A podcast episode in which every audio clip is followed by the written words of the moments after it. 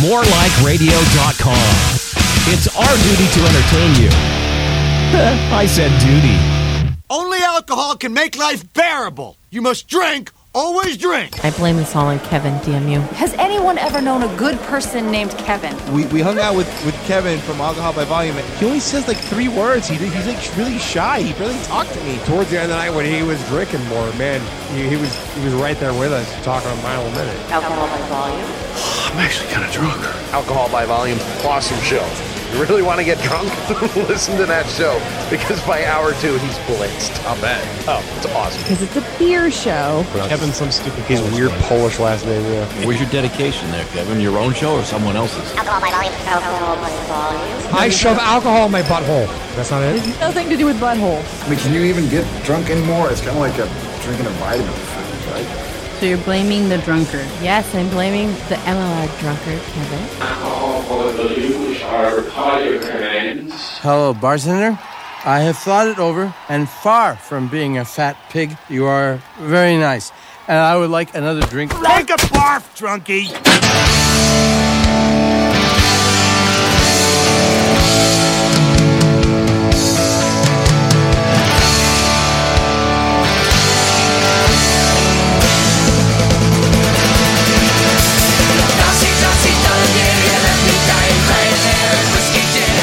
And good evening, everybody. Back live this week on Alcohol by Volume, episode number 81.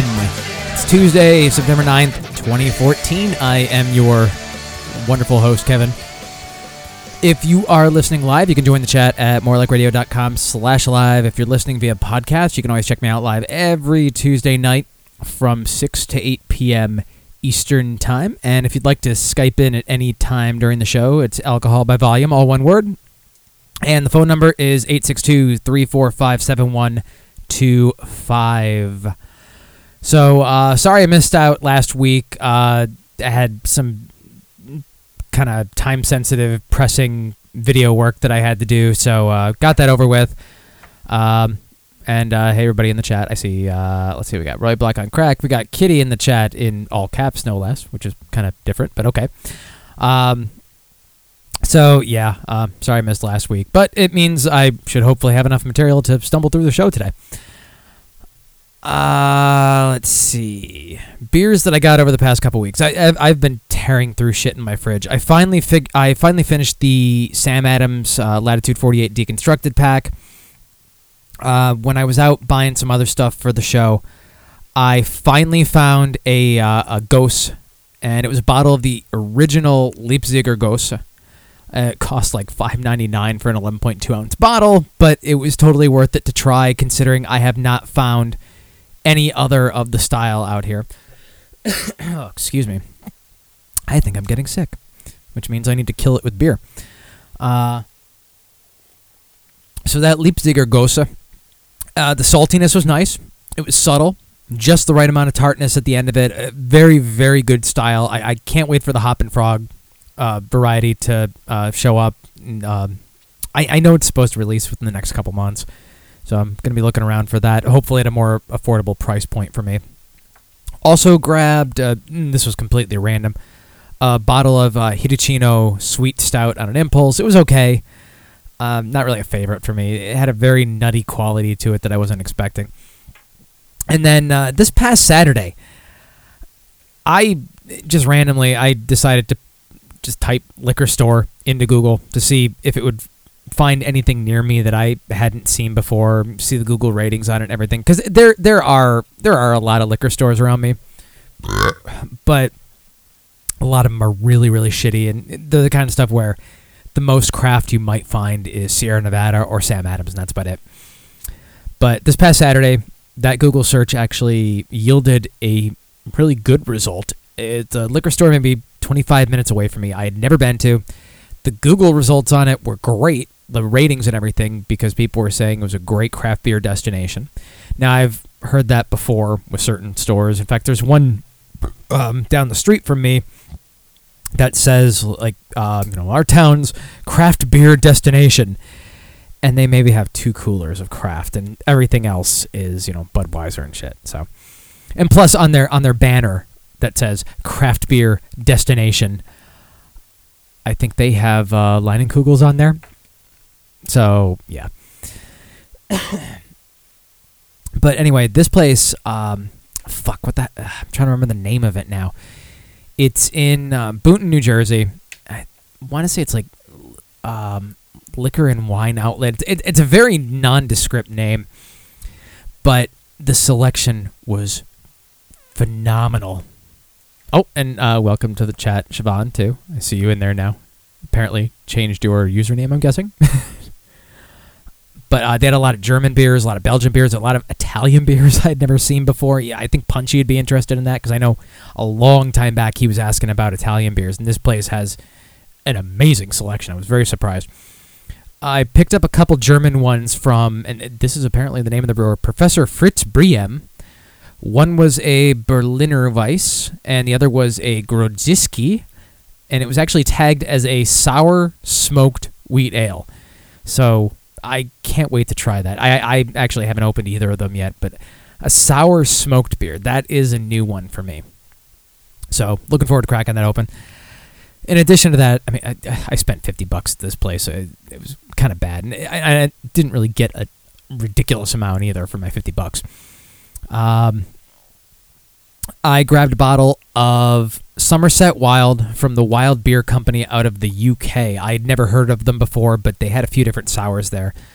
Um, and then I got a varied assortment of pumpkin beers in their Build a Six selection. I got uh, Harpoon UFO Pumpkin, Dogfish Head Pumpkin, um, Saucony Creek Maple Mistress. That one's interesting because it's technically butternut squash with maple syrup and spices added. I'll, I'll get back to that one in a minute uh, Magic Hat Wilhelm Scream, and Claw's 31 Spiced Pumpkin Ale. And then uh, as a non, a couple non pumpkin beers, I got I got uh, Dominion's Candy Belgian Triple, part of their pinup series. I had never had that before, and uh, had that it was either last night or the night before. And I'm not a big big fan of triples these days, but it, that one was actually pretty decent. I mean, it it you know was a good example of the style. And then uh, one that I have talked about on the show before. I've had at festivals, never had it in a bottle because I've never been able to find it in stores. Kelpie Seaweed Ale. Uh, and then uh, on a whim, I saw Sly Fox Black Raspberry Reserve, and I figured, why the hell not? But to go back to that Saucony Creek Maple Mistress, that that was one I had seen in stores recently, maybe for the past few weeks. I believe they offered that one in a four pack, and I was iffy on actually buying it. I wanted to see if I could find an individual bottle of it. Did at this store, had it again. Not sure if it was last night or the night before. Everything blends together after a while, and it was it was really good. The the butternut squash has a slightly slightly different flavor, but the spices and the maple syrup really came through with it, and it's technically they label it as an imperial pumpkin imperial pumpkin ale or an imperial pumpkin stout. That I'm trying to actually remember that now. Uh, let me see if I can get my uh, beer advocate up here and give you guys the proper information on this one. Um, of course, helps if I can actually type words. Maple Mistress. Uh, Captain Pumpkin's Maple Mistress Imperial Pumpkin Ale. Okay, yeah, so it's not a stout. And it's just listed as pumpkin ale, even though it is technically butternut squash. But uh, rated pretty well on Beer Advocate, too. It's got an 88 uh, Beer Advocate score. So if if you get Saucony Creek in your area, it's a nice nice change from some of the other pumpkin beers out there. Like the other ones I had, the Magic Hat, the Dew Claw, uh, even the Harpoon, the Dogfish Head. It gets to the point. What more can you say about different pumpkin beers un- unless they really really stand out? And there are very very few that really stand out for me anymore. One of them is uh, Shipyard Smash Pumpkin. That one will always stand out. Southern Tier's Pumking. That one will always stand out and then one that I had last year that kind of threw me for a loop because I didn't know what to expect for from it. And I'm completely forgetting the name of it, but it was from Evil Genius. Um, let me look that one up too, see if I can find uh, Evil Genius Pumpkin. Because there was a little bit something different to it. Um, let's see, was it Pumpkinstein? No, because Pumpkinstein is their straight up one. This one, it was it's a chocolate pumpkin porter. Uh, hell, if I can remember the name of it. Chocolate pumpkin porter evil genius. In fact, I think at one point I got a growler of that. Uh, what the fuck is it called? Oh, Pumpkin Patch. Okay, that's simple. But yeah, chocolate pumpkin porter. So I'm I'm looking forward to seeing that one popping out again. Um, but again, it, there, there's not much you can say about the the different uh, the different pumpkin beers any anymore. They they all really tend to blend together now. uh, and Roy Black on Crack says he finally found a liquor store that has built a six pack. Only it's six beer. What six beers for? Oh, six beers for the price of five. What? Accidentally bought a cider and two of the same beers. Oh, well, don't go there when drunk, then, dude. Uh, Siobhan says uh, Southern Tier is a good IPA. You know, I, I strangely I have not had Southern Tier's IPA yet. I really need to do that at some point.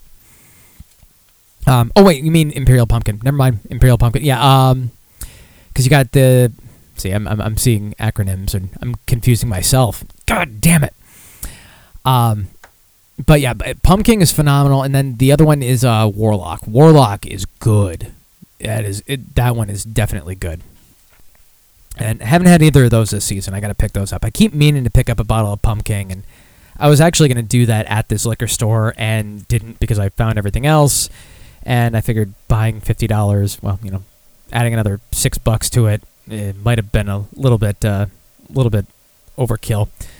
But like I said, I burned through a lot of my beer this weekend. Uh, all those pumpkin ones, I've, I've killed off those.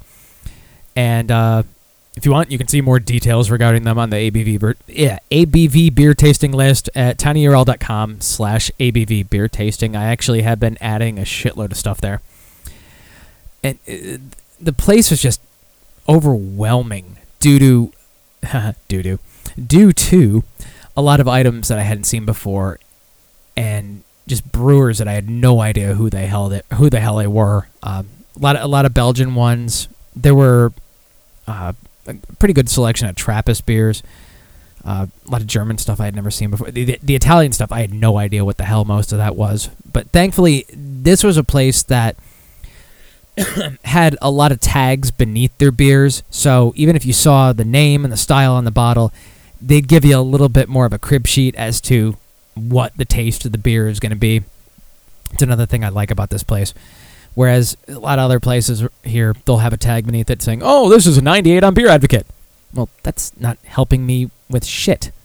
So I'm going to be going back to this place again at some point.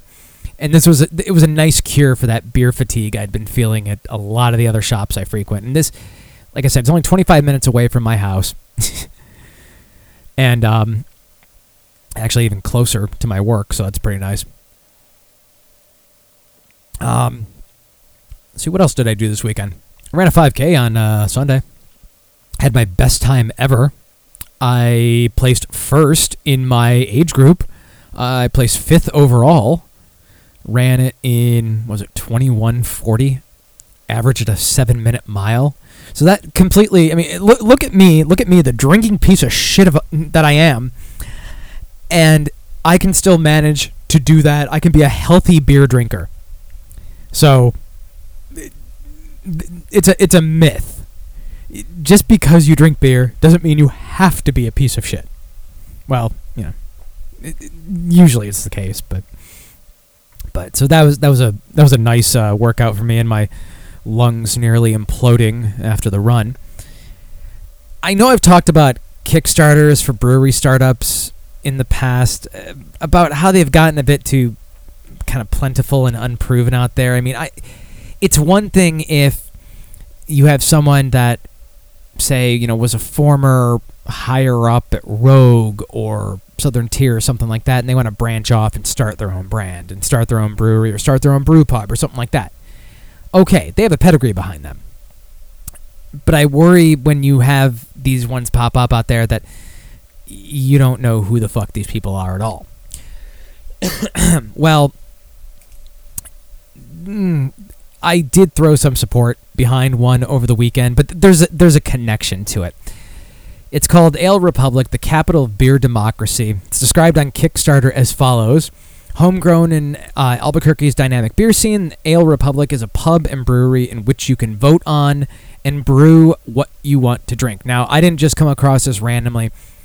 It was brought to my attention by a good friend who actually works for the company that this guy, the Kickstarter guy, his grandparents own.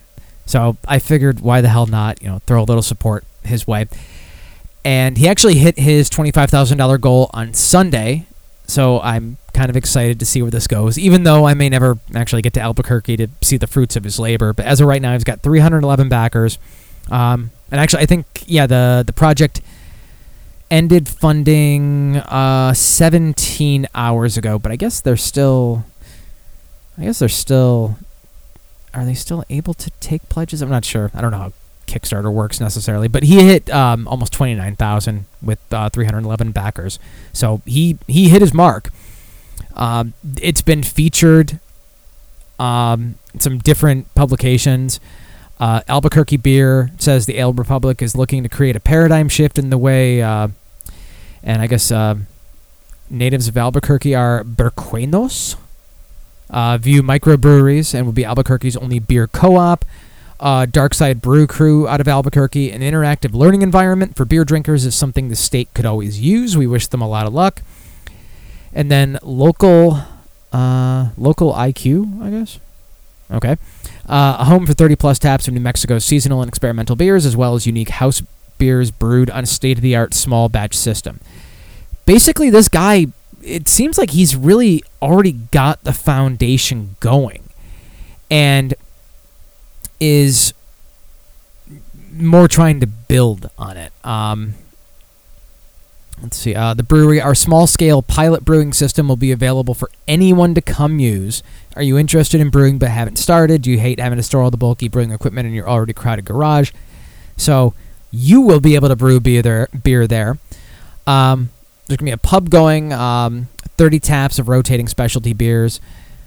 Um, there's going to be an app tied into it so you can vote on stuff to be brewed next. So it, it is it is a very um, I w- I wouldn't say in touch with social media necessarily, but it is a, it, it is a community driven pub and uh, brew pub. You know, a, a community driven brew pub. That's pretty much what I'm getting at there. Um, so if anybody's curious to check it out, uh, so, like I said, some of the features he's planning look pretty neat. Uh, let me scroll down and see if there's anything else. Uh, there will be education components there. We can learn more about the specifics of brewing and tasting beer. Um, they've set up an online video series of beer shorts and seminars in the pub. Um, there were a lot of different levels of rewards. I, I basically did, you know, so I could get a T-shirt because I know I'm never going to make my way down there. Uh, but if anybody wants to check it out, it uh, if you look up Ale Republic, the capital of beer democracy, on Kickstarter, and you know I'm not asking you to donate because he's already hit his goal, but just you know check it out. And shit, if you listen to my show and you're in the Albuquerque area, um, you know see how this see how this guy gets his stuff going. God damn it! I'm serious. It, I I I've got to be getting sick somehow. Mm. Okay. So, the topic for today. I think I kind of teased it two weeks ago. And, ooh, little Matt in the chat with uh, beer shorts, uh, self adjusting waist for extra storage needs. Is that calling us uh, fat? Uh, built in beer koozies keep your beers cold. Shorts technology keeps your legs cool. No, of course, you know, actually, no, that, that, that would work with bottles, I suppose. Um, God damn it the fuck did I just do with my Sharpie? Yes, I twirl Sharpies around while I do the show here. And I'm dropping them on the floor now. Son of a bitch! Ah. Okay. But I, I teased this a couple weeks ago, and I also mentioned it on Facebook and Twitter. The topic for the week gluten free beers. Uh, more or less all about them, and are they really worth it? Now, what I did, I bought six different gluten free beers one of the places I go to has a decent gluten free selection in their build a six pack uh, area. I drank four of them over the course of well, actually, it wasn't over the course of the yeah, little Mac. Yeah, call call me Marianne. I know, I know. Sharpie in honor of her. Um, but I actually I think I drank. Actually, I think I drank them this weekend. Didn't drink any last week. So I drank them, uh, four of them, logged their strengths, weaknesses, etc. And I'm drinking the last two tonight. I'm about halfway through the uh, first one that I cracked open. These two that I'm drinking tonight are both from Glutenberg. But um, I, this may actually be a, I don't know if he listens or not, but this may be a relevant topic for Rorschach from It's All About Me, Saturdays from 12 to 2 here on More Like Radio, who thinks he may have an undiagnosed gluten sensitivity or, you know, something. He, he's, he has said he is allergic to beer, and it could be the gluten. And if that's the case, uh, these might actually be some interesting choices for him. Some of them. Some of them are okay. Some of them are fucking garbage. But before I get into the, uh, kind of going through the ones that I had, for those that don't know the particulars of what a gluten free diet encompasses, um, it's from Wikipedia. Gluten free diet is a diet that excludes gluten. Oh, no shit. A protein composite found in wheat and related grains, including barley and rye. It causes health problems in sufferers of celiac disease, non celiac gluten sensitivity, and some cases of wheat allergy.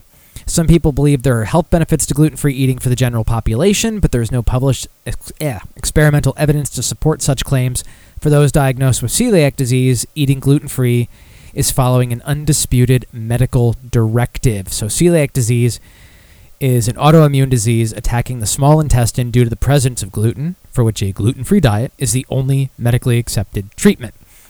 Now, obviously, I know there are fad diets where, you know, people are just excluding gluten from their diet. I know, for instance, um, Punchy likes to limit his gluten, and I, I don't begrudge him for that. I, I actually kind of tried to, I, I did that for a bit too, and kind of saw how far I could get with it, what different things I could make with it. There was one point I made a uh, pizza crust out of, and this sounds bizarre, out of cauliflower, and it worked. It you grind up the cauliflower and you kind of are able to mash it together and bake it. It actually turns out pretty good. But we're not talking about gluten free food, we're talking about gluten free beer. So, again from Wikipedia, gluten free beer is made from ingredients that do not contain, and I'm going to fuck up, actually, no, I'm not going to fuck up this word, glycoproteins, um, which is gluten. People who have gluten intolerance, including celiac disease and dermatitis uh, herpetiformis sufferers, herpes, what? Have a reaction to certain proteins in the grains commonly used to make beer, barley, and wheat. Um, the hordin or hordian found in barley and the gliadin found in wheat are types of gluten that can trigger symptoms in sufferers of these diseases. Gluten free beer is part of a gluten free diet. Uh, and like I said, it, it, there are there are the fad diets out there, but for the people that do have celiac, this is actually a serious concern. Um, I've I've heard about people um, li- listening to some other podcasts and stuff where where they discovered years down the road that they actually did have celiac, and they thought that they were just getting amazingly frequent food poisoning, or that you know they would just they would feel like garbage after eating certain things. And I'm not talking about, you know, eating like five Whoppers or something. Anybody's going to feel like garbage after that. But, you know, just a standard thing, you know, if, you know, a sandwich. And for some reason, they'd feel like shit after that. Um, gluten free standards, they're different around the world. So it makes it a little weird. A beer touted as gluten free in the US is going to be different from one in the European Union or one in Australia. Um, in the European Union, a beer with less than 20 parts per million of gluten is, quote, gluten free, while in Australia, only beers with no detectable gluten can be described as gluten free, and that's why there's that potential for banning that gluten free label on beer in Australia that I mentioned on a previous show. So they're, they're really stingy with that down there. Now, some beers brewed mainly from cereals like uh, millet, rice, sorghum, buckwheat, and corn, either no gluten or glutens that don't trigger that response in celiacs. And uh, a proportion of barley or rye, they're marketed as safe to drink for celiacs. Uh, another article I saw uh, said most celiacs should be able to drink beer with less than 20 parts per million, such as Budweiser or beer. Um, wait, such as how did okay that that's written really weird. Such as Budweiser or beer. Jesus. Uh, but that's it, each person displays a different level at which their autoimmune response will kick in. So for one person, that 20 parts per million may be fine.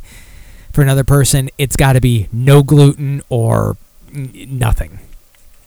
Um, let's see. Tests done by the Argentine Celiac Association, and the Swedish National Food Agency, Corona contains less than 20 parts per million, making it legally gluten free, likely due to the fact that Corona, like most pale lagers, contains rice and or corn in addition to the malted barley. So they use those adjuncts, and that helps it along.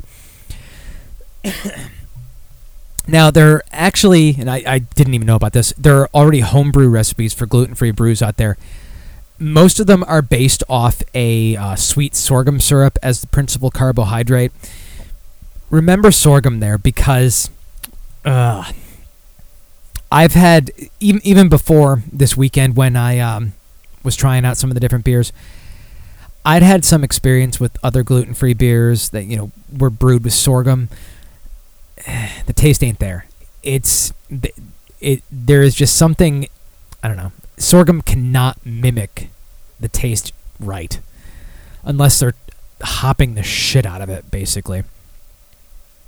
Um, let's see commercially manufactured uh, sorghum grain. That's the malt substitute. Contains amino acids and unfermentable sugars needed for yeast nutrition and, quote, mouth feel. So you get that same consistency of beer without it necessarily being 100% beer. And like I just mentioned, one of the biggest complaints about gluten free brews is that the taste just seems to be missing something. That it's close, but it's not quite right. It's it's sometimes kind of like um, say you say you go to the the breakfast cereal aisle in your local supermarket, and you got um, you know let's say we're going to Bob's supermarket, and then you got you know Kellogg's cornflakes up there, and then you got um, Bob's flakes of corn. Me, I'm going for the cornflakes from Kellogg's every time because Bob's flakes of corn, there's something not quite right about them. No, there there are some cereals where close enough is good enough. But there are certain things where close enough doesn't quite cut it. For the most part, I would say beer is like that. And I was I was pretty picky when I was uh, going with these gluten free brews. Um, one thing that does help it a lot with some of these is adding a shitload of hops. Now, that will only work for certain styles, obviously. Uh, gluten free IPAs, perhaps, American Pale Ales, things like that. And that improves the flavor because you're then getting that, you know, you're not necessarily getting the beer flavor, but the hops flavor blends with it better. Uh, a blog entry from Shorts Brewing explained how some of the process of removing the gluten from beer goes. They, they use uh, something called Brewer's Clarex. It's an enzyme that can be used to reduce the gluten in beers. Now it's it's not a you know dump it in the tank and voila you have a gluten-free beer. So that you know if you know any beer you want to make gluten-free, no, it, it doesn't quite work like that. Um, let me see. Oh god damn it! Yes, I am 21. Fuck you guys. Okay. Um, they, they, they go into celiac disease. Um, let's see. They did a. Um, it was called Alien Einstein Low Gluten American IPA. Um, and they, okay, and they go into the Brewer's Clarex, uh, a proline specific endoprotease that degrades the epitopes on the antigen. What the fuck? Come on, which causes the immune response known as celiac disease. So basically, Brewer's Clarex takes care of and degrades that which causes celiacs to go all blah. That's a very technical term, by the way. Blah.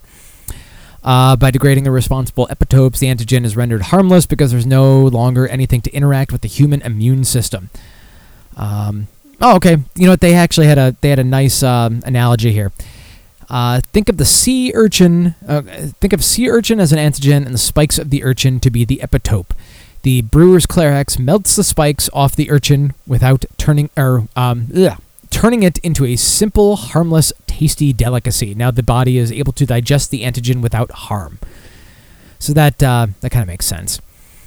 Apparently, brewer's Clarex was originally developed to clear up haze in beer. Gluten reduction was a secondary effect.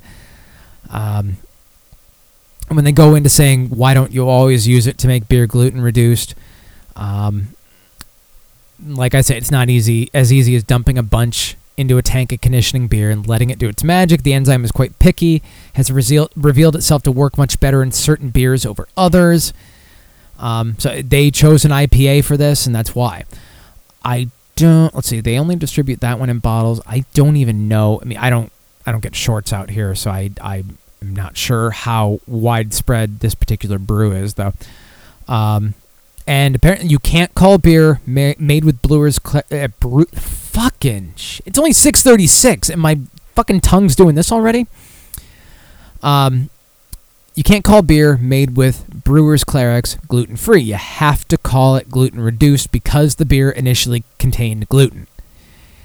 If you're removing the gluten from the beer, it's gluten reduced. If you're brewing it from the very beginning, like sorghum and whatnot, then you're a little you're in a bit safer area for calling it gluten free. Um, let's see. Other uh, handful of other commercial breweries use brewers Clarex to reduce or eliminate gluten in bottled beer. So they, you know, kind of went on with that. It, it was a good article from Shorts. um, uh, yeah, I'm Matt. I know. Keep telling myself I'm 21. Seriously, like, I don't know what it is with me. Wh- wherever I go, people are fucking shocked at my age. Nobody fucking believes that I'm 35. I I don't know what the hell it is. Go around campus, walk into a class, or fucking work. Work was stupid fucking people today. Um, what do you mean I have to buy my own Mac adapter for my Mac? Why don't you give it to me? Fuck you! I don't have thirty dollars for every fucking asshole Mac tard that comes in my office. Oof. Sorry, a little bit of anger there. Um, I don't know, but it, people people seem to think I'm like in my early to mid twenties. No idea what it is. Um. Oh, what was I talking? I was talking about gluten-free beer. Ciders. Most are gluten-free, though some brands may use barley in their production. Fuck you, Matt. Are you on a Mac? God damn it! Did you get your shirt? Because I know uh, Roy Black on Crack did. So just curious if you got yours yet. Uh, most ciders gluten free. Some brands may use barley in their production. Most cider producers out there aren't shy about letting consumers know if their product is gluten free, though, so it's usually pretty easy to find out. Some examples Ace, Crispin, Magners, Woodchuck, Angry Orchard. Ciders are by and large naturally gluten free, so there's no finagling going on like has to be done with beers. And as a result, you're bound to get a more consistent flavor of what actually is cider across the board as opposed to gluten free beers, which can vary widely. I mean, yeah, ciders have different tastes, obviously, because you have different varieties, different uh, apples being used for it, and everything.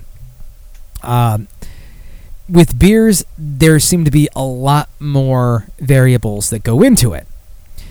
And when you try and mimic those variables, you have a lot more chance for the taste to go wrong. Which kind of goes into um, the beers that I have drank, the gluten free beers that I have drank over the past few days. Let me f- actually finish this one up here. And while I'm doing that, crack open this last one. These last two were in, uh, oops, delicious 16 ounce cans. Um, God damn it, Siobhan is on a Mac too. Ah, you people. I'm sorry, I've always been a PC guy. But I acknowledge that Macs have their purpose. I, I just I have a problem with a lot of the Mac users on my campus because while I get this poured out and get everything uh, prepped for that, um, th- this has actually happened on campus. Every um, every couple of years, laptops get leased out to the faculty. Now, faculty have their choice of having a PC or a Mac. Uh, the PCs are nothing special. They're, they're Lenovo ThinkPads. They work. They're fine. Um, I have no problem with mine, mainly because I know how to use it. Um, but I actually witnessed when people were swapping out their laptops. Uh, one faculty member insisted that she wanted a Mac, and these were her exact words. because the PC is so ugly and the Mac is so pretty. This is someone teaching the youth of America. God fucking damn it. Ugh. So, again, I, I I acknowledge that Macs have their purpose, but I end up with so many people that just they they buy it or they lease it because it's pretty and then they have no idea how to use it and are completely lost when something goes wrong with it. You know, it, it the, the the the biggest the most common thing that happens to me on campus because for, for those that don't know I, I do av at a university out here the most common thing that happens is they connect their macbook to a projector and suddenly oh all my icons disappeared on the projector screen but oddly enough everything's fine on their screen on the uh, on the macbook itself now you would think they'd realize well, okay, I'm, I'm seeing something different up there then. Not everything didn't disappear. I'm just seeing something different. I go up to the, the Apple icon, go to System Preferences, go to Display, clone displays, done. So many times they act like it's magic.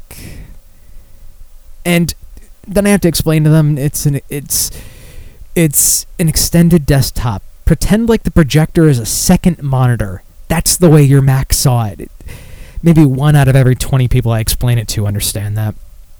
Um, oh, let's see. Siobhan says Macs are good. So are PCs. For me, the Mac already talks. The PC, I'd need to spend a thousand or more to uh, get it that way. By the way, she's a dumbass. Yep. there, there are. There are there are faculty on my campus that they they use their Macs properly. Then there are others that you know they'll have their iPad up in the front of the class trying to connect to the projector and then blame us when it won't connect. We'll walk in with our PC laptop, connect right away. Like, nope, nothing's wrong with the projector. Something's going on with your iPad. it doesn't just work. Uh, that actually happened today. Thankfully, I wasn't the one that had to deal with it because I was in a shitty, shitty mood today because I was dealing with a lot of stupid people. Um, oh, geez. Little Matt is a Mac owner, wears skinny jeans, and is going for a teaching degree. God damn it, dude. Matt, as long as you know how to use your Mac, I, I don't know about the skinny jeans, but as long as you know how to use your Mac, I'm fine with you. It's, it's like like Hammy, for instance. Hammy knows how to use his Mac, and he acknowledges that PCs are better at some things, and yeah, this isn't a Mac versus PC debate because I I don't want to get into an iWatch discussion or or uh, uh, the the non-event of a free U2 album on on iTunes. Yeah, it, if it was like Joshua Tree or Achtung Baby, okay, yeah, that'd be cool. But uh, ugh, new U2 hasn't been good in the past what 15 years now. okay, uh, so okay, let me let me get into uh, what I had here. Um, I had two from uh, Omission. I had Omission Pale Ale and Omission Lager. Now, these two were kind of unique in that they are brewed actually by Widmer Brothers. Now, Widmer Brothers, you may be familiar, they uh, have a rather popular Hefeweizen, um, some uh, a bunch of other stuff out there. Um, ooh, sorry, I just took a sip of the last can that I opened. That's actually pretty good too. But um, so I, I was I was expecting uh, better than average for the two that I got from Omission. The first one I had was Omission Pale Ale. It definitely tasted like a pale ale, but it was just a little bit off. If I did have celiac disease, I'd be okay with it. Um, it's really, really close, and it's just close enough that it's close enough, you know. Um, on a blind taste test, I don't know if I'd necessarily peg it as a gluten free beer. I may think that something is different about it because it, it didn't quite hit 100% pale ale. But I, you know, I might think, oh, okay, maybe they use some certain hops in this to, you know, do some different flavoring to it. Uh, the next one I had from Omission was Omission Lager. Now, maybe I just haven't had a lot of loggers lately, and uh, can't say for certain. But there was a surprising sweetness to it.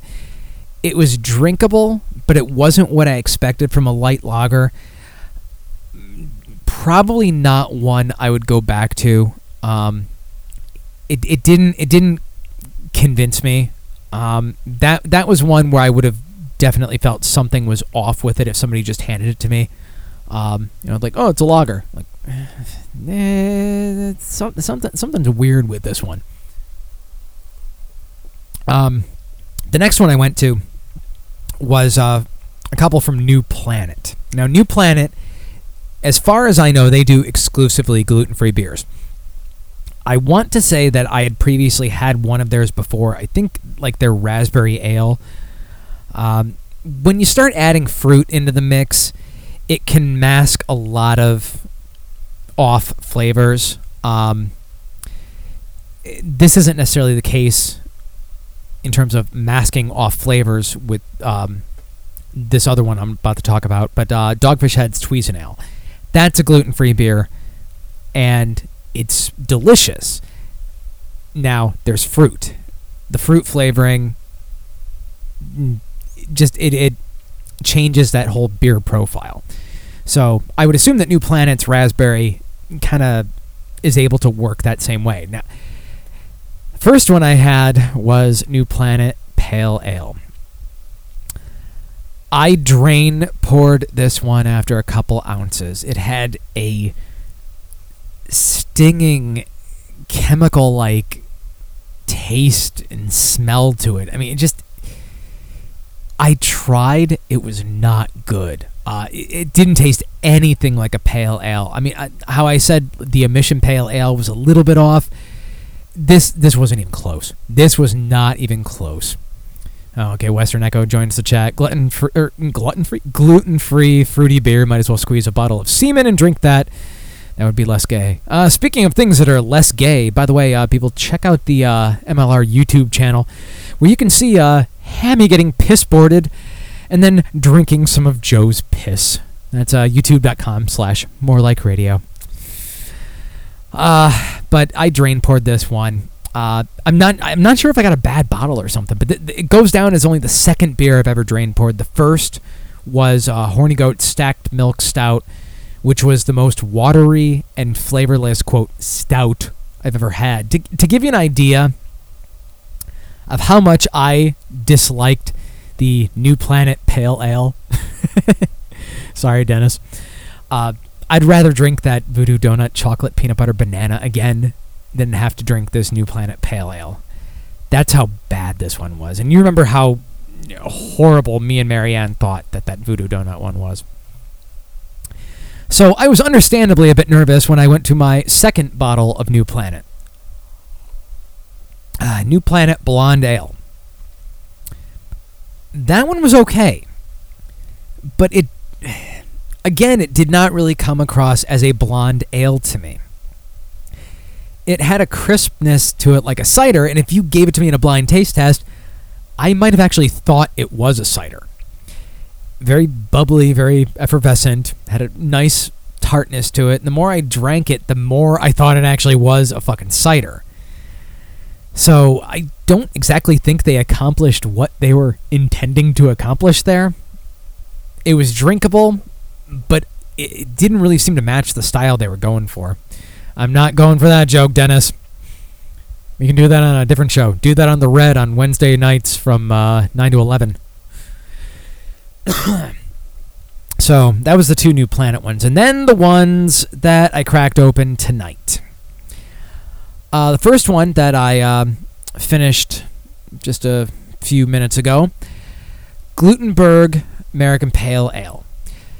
From everything I've seen, Glutenberg is actually fairly highly rated um, amongst gluten-free beers. Uh, in fact, let me go to Beer Advocate. It, it was actually a little bit hard to find some of them on uh, gluten on um, sorry on Beer Advocate because They are a uh, French Canadian brewery um, out of Montreal.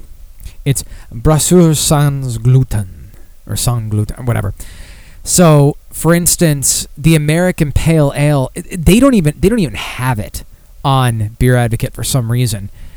On um, let's see, on Untappd, I think uh, Glutenberg. Let me see here. I don't know if they had it under its different name. Uh, no, I don't think they did. But um, it, it was something, you know, American something something. Um, oh fuck, I don't want to close that one. Uh, da, da, da. Like uh, the one I'm drinking right now, and I'll get into that in a second. Glutenberg Red Ale says so on the can. Uh, on Beer Advocate, it's Glutenberg Rousse. They even show the bottle here. It's all in French. Uh, Beer Russe Red Ale. Red Ale rated 84. Um, they don't. Let's see. They don't have the. Uh, they don't have the APA on there, but um, they have a blonde ale 77. Uh, they have an IPA. Fuck, no score.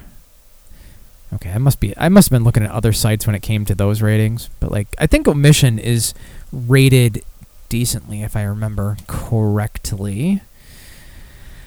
I could be completely wrong. Son of a bitch. Oh, like what did I just do to my screen?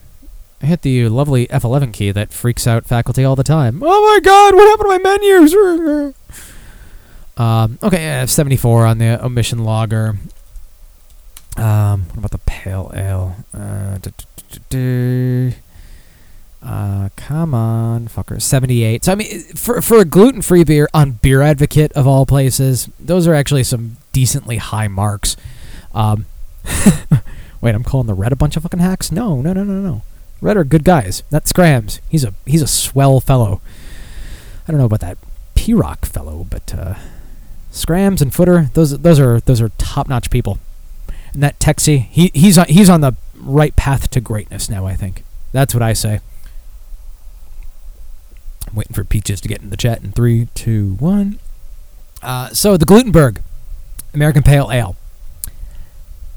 Out of all the gluten-free beers that I had tonight, including the one I'm drinking right now, this was the one that was spot on the style. If you had served it to me in a bar, I might have confused it for something like Sierra Nevada Pale Ale, uh, maybe something a little bit more bitter. Easily the best gluten-free brew I've had. I wouldn't mind having it again. Um, if if I found if, if a doctor suggested to me to to cut out the gluten, that is the beer I would go to. That is the one I would go to immediately. Um, so Rorschach, if you're listening and you like pale ales, uh, Glutenberg American Pale Ale, eh, try it. See how it makes you feel. If it makes you sick, uh, you got something else going on with you probably. Ah, and then the last one I cracked open here. Dennis, did you scare Siobhan off? God damn it. um, but the um, the Glutenberg Red Ale. I will admit it's a little bit hard for me to judge. Um, for me to judge the red ale because I do not drink red ales that frequently, but these were the two kinds of Glutenberg that they had. Now let me look on uh, the Beer Advocate listing really quick. Uh, I just want, God damn it, I just want reviews. You sons of bitches. Uh, dark uh, uh, weak with grains, burnt taste of millet. Um, I guess you know. Okay, I guess it's maybe the millet that I'm tasting. Um, and actually, yeah, one one of these reviews, this actually has it. Um, he, he rated it um, out of like they for individual review ratings they do it out of five. He did a three point three six. Uh, a dark reddish cola, a finger of tan foam sits around for a few sips, leaving a collar of lace. And yeah, it does it does have that real cola kind of look to it. Uh, smell. Yeah, I, I'm I'm definitely getting kind of a chocolatey kind of smell off of it. Uh, and yeah, the more see, I sometimes I need to look at Beer Advocate to kind of really mm, identify what I'm tasting but I am I am getting some of the brown sugar and chocolate that this guy is talking about. Now I don't remember that necessarily in red ales, but um, in terms of just a beer, this one is actually pretty good. I don't like it as much as the the um, Glutenberg APA, but Glutenberg obviously knows what they're doing. Let's see the ingredients on this one. That's another interesting thing about these um, gluten-free beers. I know New Planet and uh, Glutenberg have nutrition facts on their bottles and cans. I don't remember if Omission did. I don't think they did. Um, Widmer doesn't anyway, so it wouldn't surprise me. But like for instance, a 16 ounce can is 201 calories. Uh, is that what I put uh, when I logged my calories for today? See if uh, see if I had that right. See if I calculated right here. I might have been a little off. I don't know. Um, oh, I was one calorie off. Not too bad. Um, but and then they actually had the ingredients and everything, and I think that's actually, um, I I think that's actually probably part of being able to call it gluten free. You need to have all that info on this can. Now, the ingredients water, buckwheat, millet, molasses, chestnut, candy syrup, quinoa, interesting, uh, hops, and yeast. Uh, this actually won in the World Beer Cup, uh, won a gold award, 2012 winner, gluten free beer category. Let me see if the APA won anything. Um, yeah, and so you know what? Um, guest 408188. Uh, yeah, try and try and refresh the stream. Sometimes it wonks out on me a little bit too. Um, oh, okay. You know what? The American Pale Ale also won. Uh, the American Pale Ale won a silver award. And oh, see, I know. Uh, okay, I know I have the calories off on that one. God damn it. Uh, let's try and tweak that a little bit. Uh, it's close enough. Yeah. You know, not not uh, not a real diet, right? Uh, okay. But uh, this one again, uh, uh, let's see, water, millet, buckwheat, corn, candy syrup. Um, a little bit different with this one. This is uh, demerara sugar. I'm not quite sure if I'm pronouncing that right. I'm probably pronouncing it wrong. Uh, quinoa, hops, and yeast. So interesting using quinoa in it. I'd like to know the decision for that. Um, but yeah, so if if, you're um, there, there are a few others that I've had before. Um, Redbridge, Bards. I remember Bards being okay. Um, Estrella, uh, Damm Daura. Uh, I'm probably mispronouncing that too. I remember that one as being pretty decent too. But uh, thus far, Glutenberg has blown the others away. So if if you're looking for if you're looking for a decent, good gluten-free brew, Glutenberg is probably your best bet at this point. And if you find that none of the gluten-free brews do it for you, and you want some sort of non-spirit beverage, you always got cider. Ciders will always be gluten-free for you. And if you if you need hops in your cider, they're they're they're hopping ciders now. Um, and you're getting your varieties that way. So um, hell, I mean, you have shit. Woodchuck is doing different things with their cider. Is doing you know that Cellar series. They're doing mint. They're doing chocolate. They've done a smoked one, which I heard isn't really that good. Um, I know there's another one that got coming out. I can't remember what the hell it was, but you can pretty much find anything in a cider nowadays. But if you if you have celiac disease or if you are gluten sensitive, give these ones a try.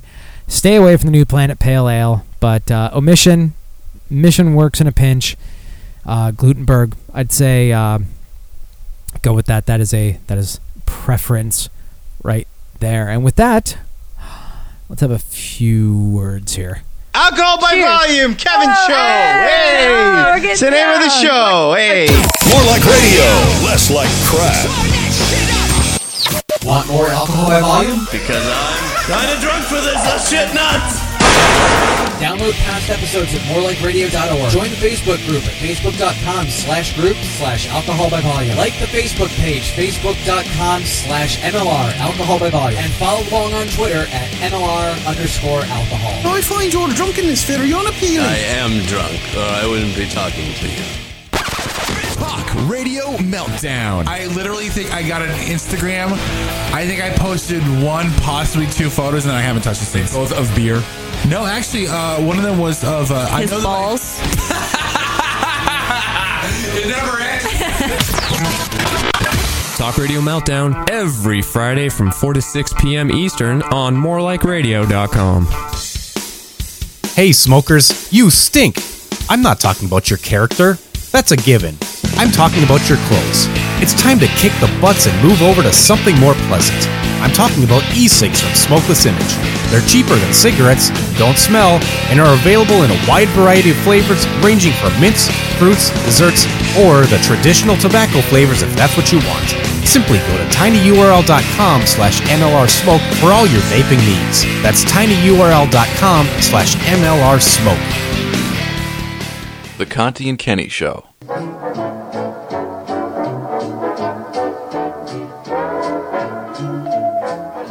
Real, real quick, Marianne in the chat room was like, "Do I know you, mudflaps? Never thought I'd ever ask a question like that." no, that's me. She must have been standing naked over a mirror on the floor. Better sing! Better sing! Do I know you, Mudflaps? My gyno does. Open up. Here comes the here comes the uh, the, the the tongues. Here comes the old vagina salad tongues.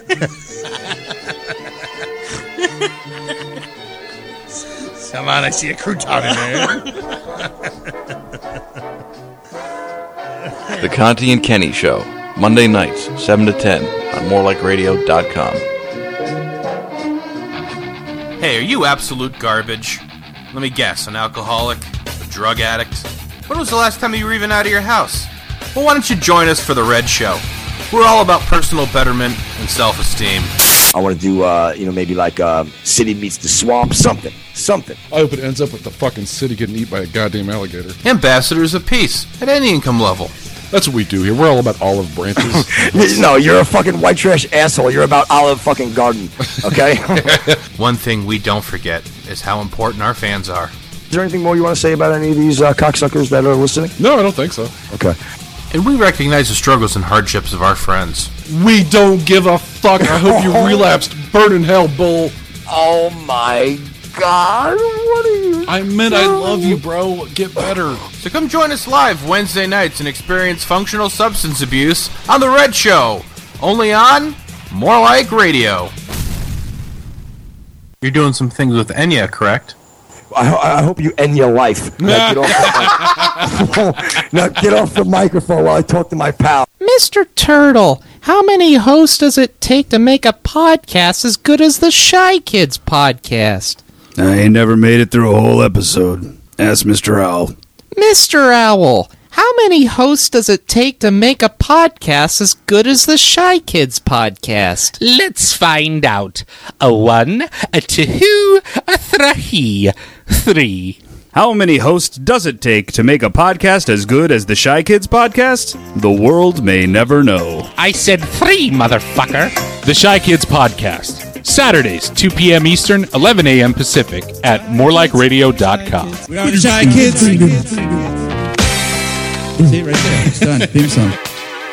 You know the at the start of the last episode, we went through uh, different nationalities, you know, and now people know that we're Irish.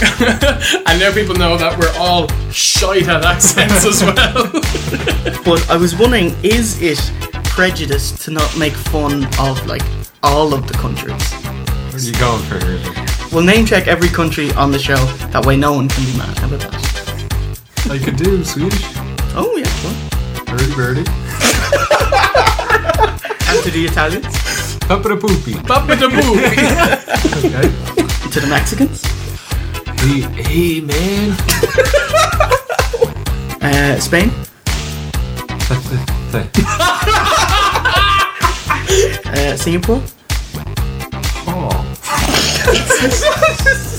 Amazing. Australians? Crocodile Dundalk. No. You big loop, are you? no, that sounds like terrible. Limerick or something. That's right, we never slag off the Irish, do we? Someone put a bomb in me potato. there you go. OSW review. All Irish, all racist. Saturdays noon East. Join Halls and Rorschach as they bring you the news you need to get you through your weekend. Ollie, Ollie, can you hear me? Yes. okay, Ollie, I'm outside right now. It's uh, whew, it's uh, it's really boiling hard out here. Uh, Sounds like it. Where are you at? Are you in Antarctica? uh, wait a minute, Ollie. I see somebody coming toward me. There's a, there's a man coming toward me. Uh, hold on a second. Uh, what, you, uh, uh, what are you doing in my yard? I'm getting too old for this shit. oh my God, it's Danny Glover. Danny, Glover's in my yard. I just want to say that this snowstorm is a bunch of fucking bullshit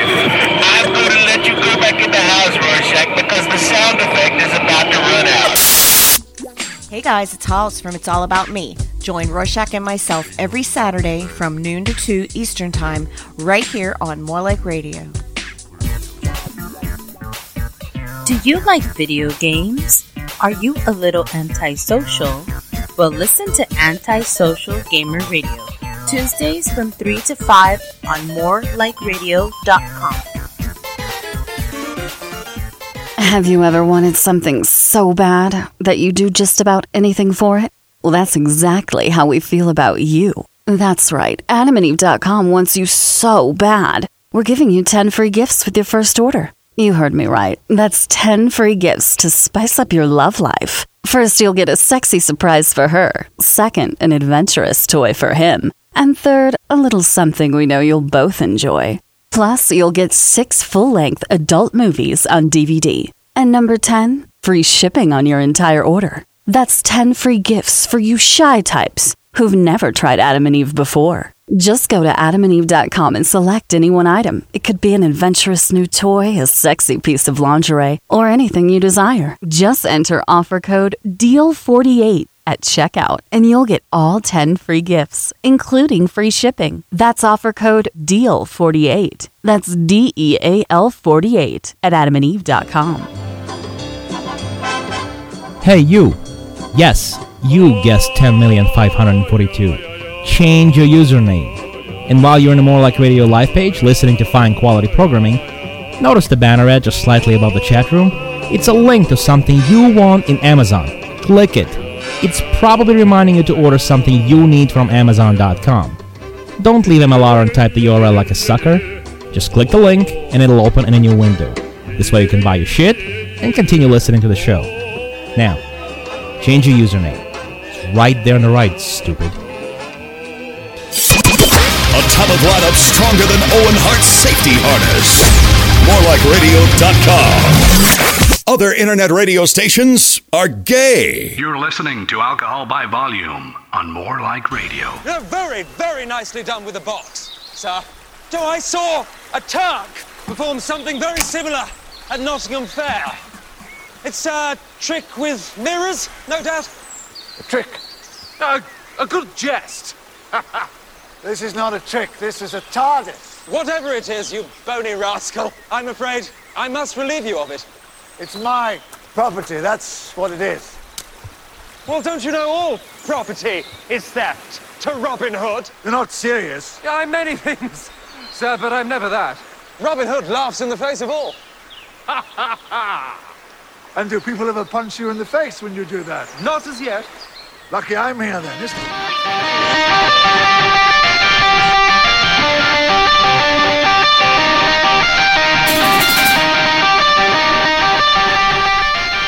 Welcome back, hour number two of Alcohol by Volume.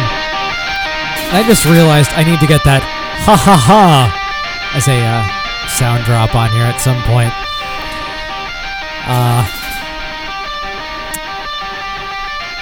if you're listening live, you should join the chat. Morelikeradio.com slash live. Look, all the gluten-free beer is going to my head now. Uh, and if you're listening via podcast, you can join live every Tuesday, 6 to 8 p.m., or most Tuesdays at least. Last week I wasn't here, sorry. Uh, phone number 862-345-7125. That's 862 alcohol. Skype alcohol by volume all one word. We have a um, pretty decent chat tonight. Got a pretty pretty uh packed amount of people in there. So um all the people in there you should you should all leave me uh, good reviews on iTunes. I would appreciate that because obviously Apple rules the world and, you know, iTunes reviews will make me more popular, right? Uh, I got this from the drinksbusiness.com. Uh, if you remember that Duff beer that was releasing in Australia, uh, well, it's already gotten banned. Ah, Woolworths Liquor Group has been forced to pull cans of its Duff beer from the shelves after it was found in breach of the Australian Alcohol Advertising Code just months after the product was launched. Now, you might think, well, why why launch such a product if it's just going to get pulled from shelves? Didn't they go through all sorts of approvals and everything? Well, well, well, let me read through here. The Alcohol Policy Coalition complained to Australia's the Alcohol Beverages Advertising Code, ABAC, that the product had a strong or evident appeal to children or adolescents due to its association with the Simpsons television series. It added that because of such an association, children might be encouraged to drink Duff beer. The complaint was this week upheld despite a Woolworths Liquor Group spokesman spokeswoman, sorry, telling the Herald Sun that it had received ABAC approval for Duff advertisements prior to its launch. So they did receive approval, and then the Alcohol Policy Coalition complained. So basically, all this marketing, all this production, and suddenly everything has to be pulled because the Alcohol Policy Coalition complained. And here I thought this sort of shit only happened in the US where one special interest group will complain and all fucking hell breaks loose. So, in banning the beer, the ABAC said the Simpsons series is well known and very popular with children and, and adolescents. Um, eh, maybe in the 90s it was. Now I think Simpsons is more popular with adults that remember when it was great. Just my thought. Uh, the association of Simpsons with the product name and packaging is so strongly entrenched in Australian popular culture, the name and packaging will draw the attention of under 18 year olds. Oh no. The beer, which is brewed in the U.S., which I, I find that very odd, uh, by the Woolworths Liquor Group's exclusive brands division, Pinnacle Liquor Group, and is officially licensed by 20th Century Fox. It was launched in May. Why I find that weird is because the Florida Beer Company brews Duff beer for Universal Studios in Orlando. Why didn't they just get the Florida Beer Company to do that then too? Uh, why did they have to get a completely separate brewer to do the Australian edition? I don't understand that. Um, a spokesperson for Woolworths Liquor Group said, "We respect the panel's, uh, I can't say that word right now, ad- ad- ad- adjudication adjudication. I think I got it right. And we'll discontinue the stock. We note that the ABAC adjudication not going to work here anymore. Panel states in its decision the panel accepts that the supplier, Woolworth Liquor Group, is committed to the standards of good alcohol beverage marketing contained in ABAC. But again, the problem is it this beer got approved. ABAC approved all of this. It uh, the advertisements and everything were approved. They are out a shitload of money now, and all this stock of beer. What the? Well, I mean, uh, I don't know. I, will I'll take all the beer. You know, if they you know don't know what to do with it. I mean, I don't think they I don't think they're going to destroy it. Hopefully, they just you know bring it back and drink it. But Jesus Christ, um, um, what? Oh boy. Um. Oh, why is my phone buzzing at me? Uh, why is it flashing green? That can't be good. Um. Uh oh. Uh oh. That can't be good. That can't be good. Um, um, oh, gee. no, I don't want that one, Dennis. Let me see here. Uh, uh, download, and ah. it's not gonna help me if I send it to XBMC from down here. Jesus. Uh, let me see if this will work. See, it helps if I actually go into uh, Facebook from my uh, actual computer instead of my phone. That would probably make more sense, wouldn't it? Um. uh, da, da, da. Okay, let's try that. Uh, downloads. Downloads. There we go. Okay. Well, yeah, that, that's the one from Family Guy. I know that one, Dennis. And I'll play that again a little bit louder because for some reason I had it kind of quiet. But actually, I'm glad to have that one now. But I want to add that one in with the Robin Hood one from uh, this past weekend's Doctor Who. Good God, I went on a tangent once again. What the hell is wrong with me? Close Facebook. Don't do that. Close that. Why do I have multiple windows open? I should not have that open. What is going on with me?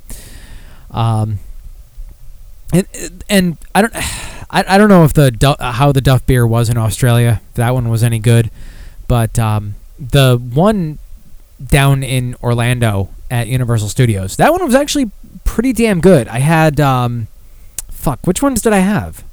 I had, I think regular Duff and maybe Duff Light.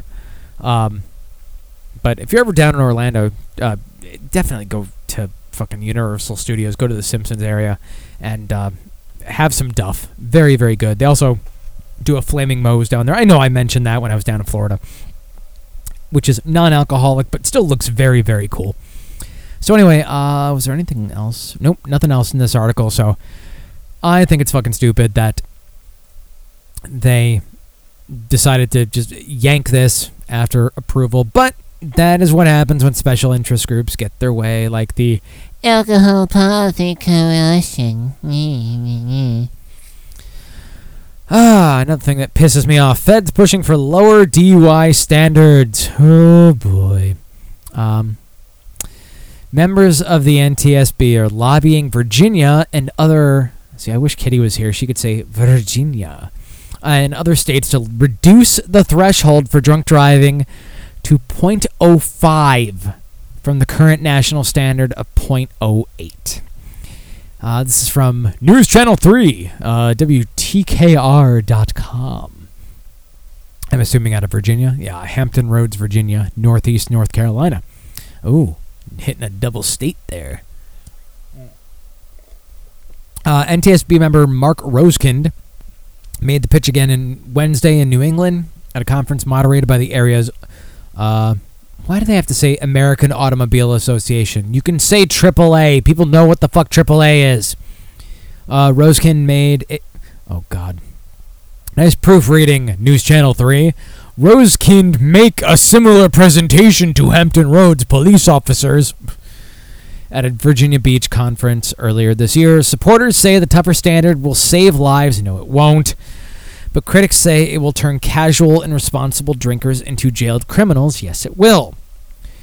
Uh, let's see. Attorney Mike Goodove of the Southside chapter of Mothers Against Drunk Driving. Let's see here. If you're impaired and behind the wheel, you should not be driving. At a blood alcohol concentration of 0.05, said Goodove, you're a danger. Okay, let me let me chime in here. Um, yesterday, got home from work, had dinner, had a beer with my dinner. I had uh, my Dew Claw 31 Spiced Pumpkin Ale. After drinking that beer, I probably would I might have blown a .05. Probably it was one beer. Um, I did not feel the least bit impaired at all. Um, no wooziness, no numb lips. Numb lips are always the giveaway for me when I'm starting to get buzzed or drunk. And after dinner, my wife needed me to run to Walmart to pick up something for the baby. Didn't have a problem with it. But if this, uh, and, and, you know, I wasn't driving like an asshole either. But if for some reason I got pulled over, you know, tail light out or something like that, 0.05, boom, DUI. That is fucking ridiculous. Um, Further in the article, a restaurant trade group said this was, would result in arrests for people who enjoy a glass of wine with dinner. It would essentially make it impossible for women to drink anything with their meals and feel comfortable driving home. And it's true. Um, I'll go into something. I, th- I think something somebody said in the Facebook group when I posted this. Um, online blood alcohol calculators show a 120 pound woman drinking two glasses of wine in one hour would register around a 0.07. It's below the state's current limit, but well above the proposed limit. The calculators show a woman's blood alcohol content climbs quicker than a man's, even if they're the same size. This is the important thing here, and you would have to hope that the restaurant industry has a fucking good lobby for this. This would be devastating to the restaurant industry, Longwell said, because it would preclude people from feeling comfortable having a single glass of wine with their dinner. Again, a single glass of wine. Say a couple wants to go out for romantic dinner. Well, I guess only one of them can have wine now. Ugh. Uh, Goodove said this will be a tough sell to state lawmakers, but he says Tougher laws are needed to end drunk driving. Do we want impaired individuals out driving on our streets like Dutch, injuring not only themselves but others? After a year of lobbying, the NTSB has found a mixed reception. Several advocacy groups, like the National Offices of AAA and Mothers Against Drunk Driving, oddly enough, have not adopted the NTSB's recommendations. So that's actually pretty impressive that AAA and Mothers Against Drunk Driving don't feel that this is a good idea. I think Mothers Against Drunk Driving, they like to have wine with their dinner. Um, of course, the commenters in this article. Oh, the commenters are gold, gold, gold, gold, gold. So, which is more important? Helping the restaurant business sell more drinks with dinner or keeping potential drunk drivers off the road? I vote for the latter. And then uh, one person said, agreed. Of course, somebody else uh, smart said, being a .05 is not drunk. This is ridiculous, and frankly, it won't stop anything either. When people are, in fact, too drunk to drive, that's when they think they're not too drunk to drive and do it anyway. Remember, when you're actually drunk, that's when your judgment is impaired. How about doing something to actually solve the problem rather than jail more people, such as legalizing alternatives to taxis, such as Uber and Lyft and other startups that can provide cheaper or better free rides home to people that are in fact intoxicated. If they didn't have to worry about two-way taxi rides and such, I bet a hell of a lot more people, or you know, waiting on somebody's porch, uh, would stay in a passenger seat rather than behind the wheel. Use some logic. Uh, somebody else on here. How could you possibly believe this law would eliminate drinking and driving and only do what was mentioned in the article? Make criminals out of pretty much anyone who has a drink with dinner and drives home. Just more idiotic thinking by simple-minded people. Is the prison lobby behind this, or something? Um, somebody else here. Alcohol doesn't affect everyone the same. Even at 0.08, it doesn't impair most people. Um, Eric Martin here in this article. 0.10 was enough. Yes, thank you. Um, everyone, please just stay home and pay your taxes. Um, 0.05 is ridiculous. Um, yeah, uh, the reason given for th- this is uh, Wastrel. The reason given for this proposed change is that it will quote save lives. Whenever someone says that, it is a lie. Uh, pure police state revenue generating bull. Uh, what? Oh, okay. Uh, this this is the last. Uh, this is the last comment on this article I'll go to because this this says it right here. What percentage of accidents and or death have occurred with drivers whose blood alcohol content is between 0.05 and 0.08? That that is what I want to know. That is what I want to know. How many traffic accidents or deaths have occurred due to a driver that had a blood alcohol content of 0.05 to 0.08. I am wagering, I don't know, um, maybe, I don't know, a hundredth of a percent, and that's only incidental.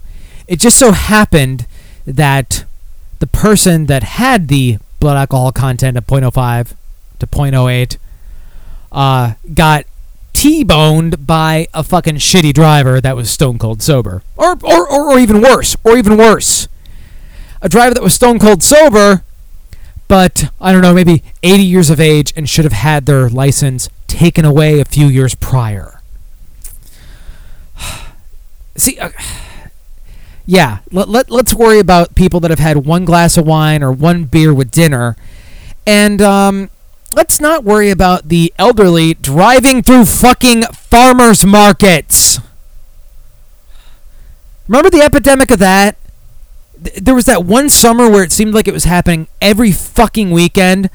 Where was all the outrage about that? Where were where were all these lobbyists saying, "Oh, we need to start retesting these elderly"? No, of course not, because they're voting for you fucking shitheads. Ah, god damn it.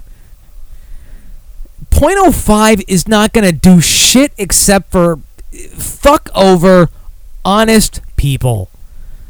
I mean, I, I know I know I you know was making Dutch jokes and which with Dutch's DUI his his blood alcohol content I am willing to bet was significantly over 0.08.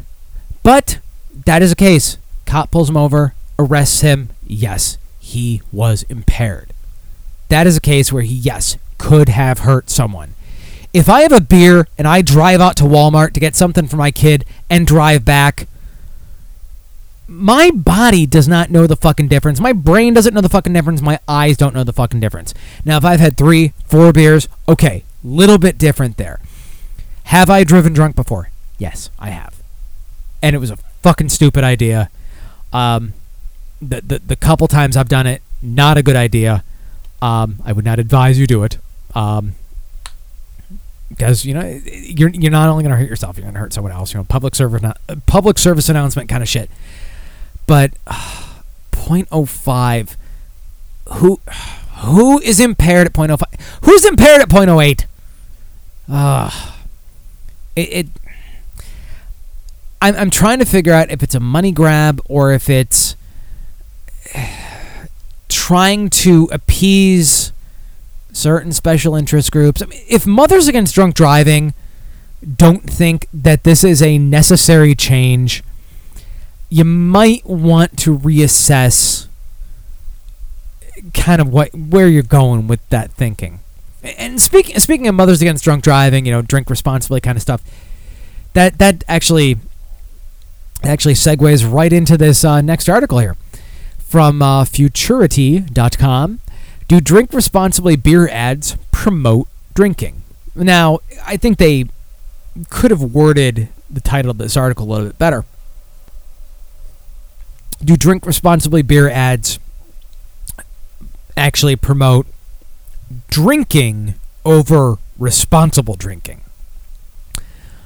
Uh, alcohol ads urging consumers to drink in moderation don't define what, quote, responsible drinking means and are often used to promote a product, a new study shows.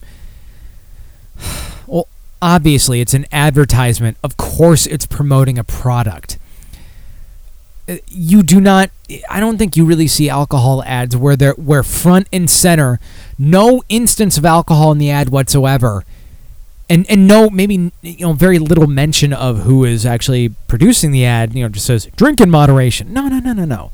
You know you have that big fucking bottle of tanqueray and then tiny tiny text at the bottom "Oh, drink in moderation. Um, basic public health information is missing from ads for beer spirits and other alcohol products even when they voluntarily carry as most do. Encouragement to drink responsibly or quote enjoy in moderation the researchers say while responsibility messages were present in almost 9 out of 10 ads, none of them provided any information about what it means to drink responsibly. Yeah, I mean, you know, I'm, I'm drinking responsibly right now. I did not drop my beer on the ground and smash my glass, so I might accidentally, you know, cut my foot and bleed to death on my floor. I think that's pretty responsible. Never mind the fact that I've had, you know, two and a half beers right now. But, you know, everybody's definition of responsible is apparently different. Um, instead, we found the vast majority of responsibility messages were used to convey promotional information, such as appealing product qualities or how the product should be consumed. Uh, most of the ads, 87%, incorporated a responsibility message, but none actually defined responsible drinking or promoted abstinence at particular times or in certain situations. Um, and I, I was going to contest this, but they actually had an addendum here. Six of the 197 unique messages researchers identified did, however, refer to driving. Three warned explicitly against driving drunk. Yes, I have seen ads where they say, you know, please drink responsibly. And they say, you know, uh, some, basically something against drunk driving. You know, uh, you know, uh, always use a designated driver or so, something, something to that effect. And it's always in very small type at the bottom of the ad too.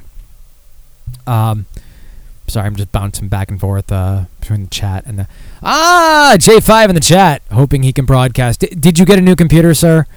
Because I'm hoping you can broadcast tonight too. Um, let me see what we got in the chat here. Roy Block on crack going to start a group for victims of sober driving. Nobody thinks about them. That is a very good point. I should start a group for victims of elderly driving because nobody gives a shit about them. I mean, what, what, was, what was the Doug Stanhope thing? Um, you know, somebody dri- Fuck! I wish I had that clip right now. God damn it, because that would have been completely pertinent to the .08 bullshit, where he was saying somebody driving with a .08 gets T-boned by some World War II vet that blows through a red light, and the headline reads war veteran killed by drunk driver. God damn it! I wish I oh I wish I had that clip now. But um, red black on crack again. What about all the drivers that are aggressive from not drinking all day or from drinking loads of coffee because they could not drink? Well, that shit that that that sounds like me. Um, I'm I'm aggressive before I get my coffee, and then I get my coffee, and I'm aggressive because I want my beer. So, mm. um, oh. uh, where was I at on here? Uh, the, the responsibility message were accompanied by a product tagline a slogan. The message, okay, like I said, messages were displayed in smaller font in the company's tagline or slogan 95% of the time. Almost 9 out of every. Uh, rewind that. Almost 9 out of every 10 ads with responsibility messages use them in some way to promote a product. Well, again, of course they did. It is a fucking advertisement. They're not going to spend money to just say, oh, drink responsibly. We don't want you to know about our product, though, because, you know, we're spending money, right? Um, messages might include, for instance, a product's name, Savor Stoli Responsibly, or Don Q is best enjoyed in moderation. A reference to how it's consumed, please sip responsibly, or enjoy together responsibly. Or a brand characteristic, enjoy our quality responsibly, or drink with style, drink responsibly. Um, in some cases, the responsibility message was contradicted directly by an image depicted in the ad, or by ad copy, or a tagline in larger type. Again, th- this this was apparently a study done by Johns Hopkins University. I did not need to do a study to know that advertisers are advertising. They are not in the business of social promotion. You know, ugh. they are buying ads to sell a product. They personally don't give a shit what you do as long as it doesn't affect their bottom line. They put drink responsibly on their ads just to make them look like they give a shit. They don't. They don't give a fuck. It's almost like plausible deniability at this point. this whole article is annoying me. Federal regulation, regulations do not require responsibility statements in alcohol advertising uh, for now. Give it a few years. While the alcohol industry's voluntary codes for marketing and promotion emphasize responsibility, they provide no definition for responsible drinking. The contradiction between appearing to promote responsible drinking and the actual use of drink responsibly messages to reinforce product promotion suggests that these messages can be deceptive and misleading, said David Jernigan. Uh, yeah. Director of the Center on Alcohol Marketing and Youth. What does this have to do with fucking youth? At the Johns Hopkins University. Again, why are we looking to a beer ad, to a spirits ad, to tell us to drink responsibly. If we are drinking these products, chances are we are either aware that if I drink too much, I won't be able to do certain things. Smack the shit out of these researchers. Uh, a better option for promoting responsible drinking and advertising would be to replace or supplement unregulated messages with prominently placed, tested warning messages that directly address behaviors presented in the ad and that do not reinforce marketing messages, Smith says. But these companies are not going to pay for that shit because it's not going to promote their product! Ugh. We know from experience with tobacco that warning messages on pro- God, this is gonna be bullshit. Warning messages on product containers and in advertising can affect consumption of potentially dangerous products. She says we should apply that knowledge to alcohol ads and provide real warnings about the negative effects of excessive alcohol use. Okay, to you smokers out there, when have you picked up a pack of cigarettes, looked at the Surgeon General's warning, and said, "Holy shit! These things are gonna fucking give me cancer!" I better put him down. No. You see that? Even even the ones they have in Canada, even the warnings they have in Canada where they have a fucking diseased, cancer-ridden lung. Those do not necessarily throw people off from smoking. I remember an old George Carlin bit where you intentionally get the cigarettes that say, you know, they may cause low birth weight. Oh, okay. Yeah, I'll take the low birth weight ones. That's not going to affect me. Warnings are fine and good, but you know what? A smoker's going to smoke, a drinker's going to drink. No amount of warning labels or warning in ads or whatever is going to change certain behaviors. Nobody is going to have some major epiphany because they saw in an ad what it means to drink responsibly or what the consequences of drinking irresponsibly might be.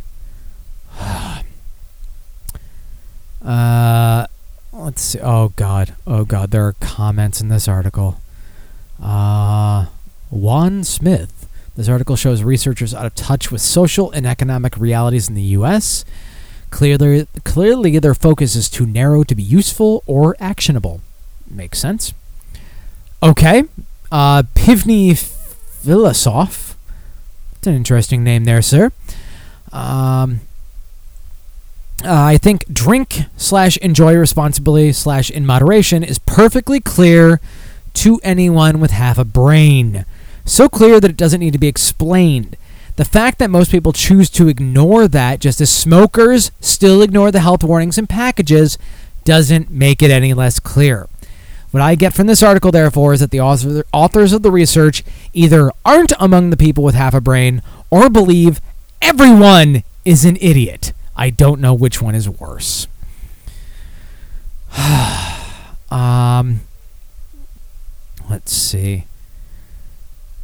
Uh, okay, and last one on here from Michael. This is silly. Drinking responsibly is different for every combination of tolerance, body weight, anticipated future action, etc. Okay, that's a good point. Um, when I uh, when I downed all those pitchers of beer, you could say I was drinking irresponsibly. However, I was not planning on driving home, so there was some responsibility aspect to it. Um, although I did end up in the ER, so eh, okay, back to irresponsible.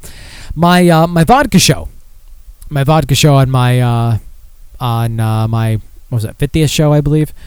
Um, that that was responsible enough because I wasn't going the fuck anywhere. Uh, yeah, I was puking into a bucket by the end of the night, but I wasn't going anywhere. That was responsible enough due to anticipated future action. My anticipated future action was going to bed. Um, it's not the government's or the alcohol producer's responsibility to effectively communicate how to consume alcohol. okay, yeah, he gives an example here of pretty much what this study wants in ads. If you're between the ages of 21 and 22 and have a BMI of 28 or higher and don't have to drive in the next 8 to 12 hours and have reasonable tolerance, please only drink between 4.2 and 6.7 12 ounce beers. If you're between the ages, and so on. And he concludes, Where the hell did personal responsibility in this country go? Um, Dennis has an excellent, excellent point here. I'm all for responsibility in advertising if it's app- applied across the board, such as enjoy this burger responsibly, or watch The Big Bang Theory responsibly. I don't think that's possible, sir. Or finally, listen to more like radio responsibly. Um, wait, I'm only allowed to wait. Wh- which comments did I not read in character? Uh, uh, scroll up, scroll up, scroll up. I don't know what I didn't. Uh, I don't know what I didn't read in. Uh, in character. God damn it! Do I have to read your comment in character, Dennis? You're only allowed to read comment in character. Listen to more like radio. Responsibly. More like radio. Is that right? More like radio. Asians like it too. We've reached the racist portion of the show. Um, Country Storm in the chat. Another excellent point. Trying to define drinking responsibly will, for a lot of people, come off like they're being told what to do. Most adults don't enjoy being told what to do, and it's true. Look, look at teenage behavior, for instance. If you have parents that say, "Don't do drugs, don't do drugs, don't listen to rock music, don't drink," what are those kids gonna fucking go out and do? That is what they're going to want to do. The opposite actually works too. If you have a couple pothead parents, mm, chances are you may actually stray away from that because you don't want to be like mom and dad. That that is a oh okay. Dennis wanted me to read article comments in character. God damn it! Sorry, Dennis. I don't know. They were making good points. I I didn't want them to be offensive. they weren't offensive comments. They were actually salient points. But yeah, Alan, Alan uh, Country Storm there had a fantastic point. And you know, like I said, same with teenagers, same with adults. They, you tell them what to do, they're gonna do the opposite. That's that's what it comes down to. Um, what did I? I had a note on this one. Um, let's see. Alcohol. Uh, uh, oh yeah, that contested. Yeah, it's it's it's not a it's not a federally mandated tag yet. You know, on the ads yet. It's more of a well, we're gonna look like dicks if we don't put this on our ad. But it, this whole thing, it actually it reminded me. I, I was surprised again by the reaction with mothers mothers against drunk driving with that um, with the .08 to .05 thing, because this drink responsibly actually promoting drinking over responsible drinking reminded me of groups like Students Against Drunk Driving in my high school. I remember, and I, I don't I don't have any proof of this. I was not part of this group. I was I, I was a bit of an outsider in high school. You know, I I wore a trench coat and I uh, did not shoot up the school though. Um, if I was born ten years later, who knows? Um, but I, I remember the rumors of students against drunk driving in my school, them being some of the biggest fucking partiers and drinkers around. You know, yeah, students against drunk driving, but not necessarily against getting fucking drunk. So it makes me think that campaigns like this do raise awareness, but maybe not in the way that they intend to. Um, you know, students against drunk driving, it may stray you from drunk driving, but it may just get you really drunk. Drink responsibly may mean I'll be responsible. I'll just drink inside my house and not go anywhere and drink this whole case of beer. I'm gonna drink this whole 99 pack from Austin Beer Works and get alcohol poisoning and hope my sister wife will take me to the hospital before I die. Actually, wait, no, wait. Austin's not like that. What am I saying? Austin's Austin's a hip town.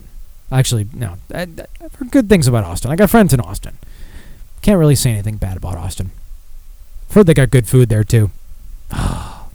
good. Damn it! I want to travel. I want to travel. God damn it! Okay. Um, time is it? Seven forty-five. oh, you know what? I'm gonna hit one more news article, and then uh, move on to the new beer releases and reveals for the week. Uh, I don't want that one. Hold on to that one for next week. Uh, this is from the uh, DaytonCityPaper.com. I believe uh, Dayton, Ohio. I am assuming. Uh, let's see if I can find anything that correlates with that. You know what? I'm just gonna guess. I am just going to guess that it is Dayton, Ohio. It may be maybe Dayton, fucking Wyoming. I don't. I don't fucking know. Um, because this page is not helping me at all. Um, God damn it! Give me another city in Ohio. Oi! Dayton City Paper. Dayton City Paper. Let me go to the main page for it. I don't want to. I don't want to tell you it's in the wrong city. I, I don't want to. I don't want to give you the wrong information. Um, God damn it! This website sucks. It looks like it was written on fucking WordPress. That's oh. Okay, fuck that. Dayton City Paper. It's entitled "The Blonde and the Bubbly." Uh, let me actually uh, give you a little bit of image here. Um, just to give you a little bit of visual here, because I know I know well. Oof, I know some of you like visual. Sorry, Siobhan. oh, son of a bitch! Why did they give me a fucking tiny, tiny, tiny thumbnail for that one? That is some fucking bullshit. Um, maybe. Let me see if I add extra image tags. There we go. That's better. Now we can see the tits. Now we can see the tits. America's first strip club brew pub. Um, in the photo, that's Nova and Prue, two employees of Pinups and Pints. So it's a micro brewing topless bar. Um, the club's in Medway, just north of where I 675 dead ends into I 70. Again, still don't know if this is Ohio. I'm assuming because 75 is going through it uh, and 675 probably is. Um, whole site's uh, his editor said, "Go have a good time, find out about their beer, interview some of the entertainers." This is going to be a shit show, isn't it? I asked. Go into it an open mind. He chided. You might be surprised. So, um, uh, d- d- d- Conrad, Conrad. I want to find the uh, Scott Conrad, the club's owner. Uh, Conrad confessed he hadn't been an avid home brewer, but the idea of making his own beer appealed to him. It also helped to renovate the club. Baby Dolls didn't have a liquor license, and to get a license through the regional agencies can be tough. Aha, loopholes. However, a brewer's license is easier to obtain. Pinups and Pints type of license is the same one Fifth Street Brew Pub, Lock 27, and several other local breweries hold. It allows them to not only brew and serve their own beer, but also to serve a full bar of guest beers, liquor, and wine. Pinup Pale Ale, Conrad's inaugural beer, was being primed for release that Monday, but we sampled an early release. It was a solid pale ale. Ooh, excuse me. A good start on a new system and one that will get better as Conrad works out the kinks in his system. kinks. If I'm going to have it, I might as well make it good, he explained. He plans to do an Oktoberfest as well, offering two beer styles alongside the full bar. Um, let's see. When asked about the impact the craft beer is having on business, Conrad noted it's been great. We've been having people come out for the beer. Alicia, the bartender, noted a similar occurrence. People are interested in the beer. It's fun. It's fun to have more to offer. Now, full disclosure here, I have never actually. Um, oh, Jesus Christ! Dennis says, you know, it'd be great microbrewery, topless bar, gun range. Oh, yeah, you get everything there. God damn! I have only shot a gun once in my life at a um, shooting range. Only once. Oh, gotta do it more. It's just a little pricey for me. Um, but um, full disclosure here.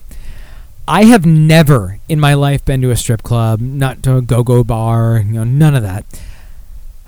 This would actually be the kind of thing that would um, get me into one, but knowing me, I'd be more there for the beer than the whole cocktails element of it all.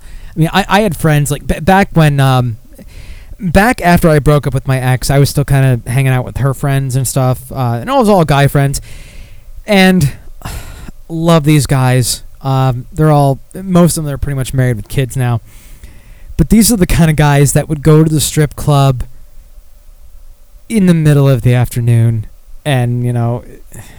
You don't do it in the middle of the afternoon. No, no, no, no.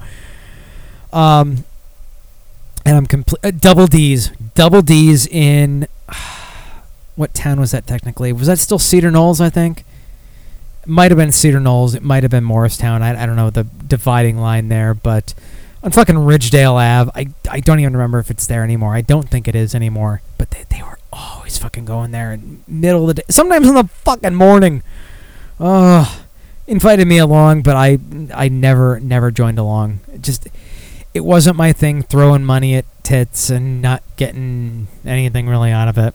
Uh, but if they had craft beer there, if they were brewing their own beer, I'd want to go there and try it. Um, J5, a white man saying something's pricey. I suspect Kevin is a black at heart. Eh, you know, I'm a, I'm a little cheap. I, I might, might might have a little Jew with me too. Might a li- little bit of Jew, little bit, eh, little bit. I'm a I'm a I'm a black Jew, black Jew. Um, trying to think of a good ex- example of that. God damn it, can't think of any uh, black Jews. Uh, oh, uh, uh, uh, Sammy, uh, Sammy Lee Davis, whatever. Yeah, fuck. I've been drinking too much. Uh, God damn it. Let me get into new beer releases and reveals for the week, which I still do not have any kind of stinger, bumper, whatever for, but whatever. Um, I only have nine minutes left, and I don't want to cut into J5's time because I know J5 um, is hoping he can broadcast tonight with a uh, proper computer. Hopefully, that uh, won't won't blow up on him. First one I got here. This is a little bit different. It is from Stone, but is Enjoy After IPA. Yes, Enjoy After 103115 Brett IPA. Stone is launching a series of Enjoy After beers now. This is the first edition, not to be enjoyed until after the uh, until the end of October 2015. Uh, cellaring IPAs isn't that common, not typical at all, particularly because the hops will break down over time. You lose the bite of an IPA. This one, however, it's being spiked with Brettanomyces wild yeast at the time of bottling, and it's going to add that tart, sour element to it. Um, if you can't resist the urge to open it early, there's actually a date on the bottle indicating the absolute earliest you should open the beer based on when it's finished carbonating in the bottle. So it's still carbonating in the bottle. Oh, J5 has the same shitty computer, just hoping for the best.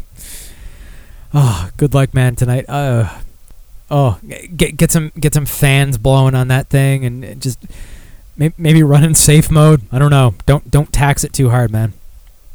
Uh, this one's going to be 9.5% ABV in 25 ounce bottles.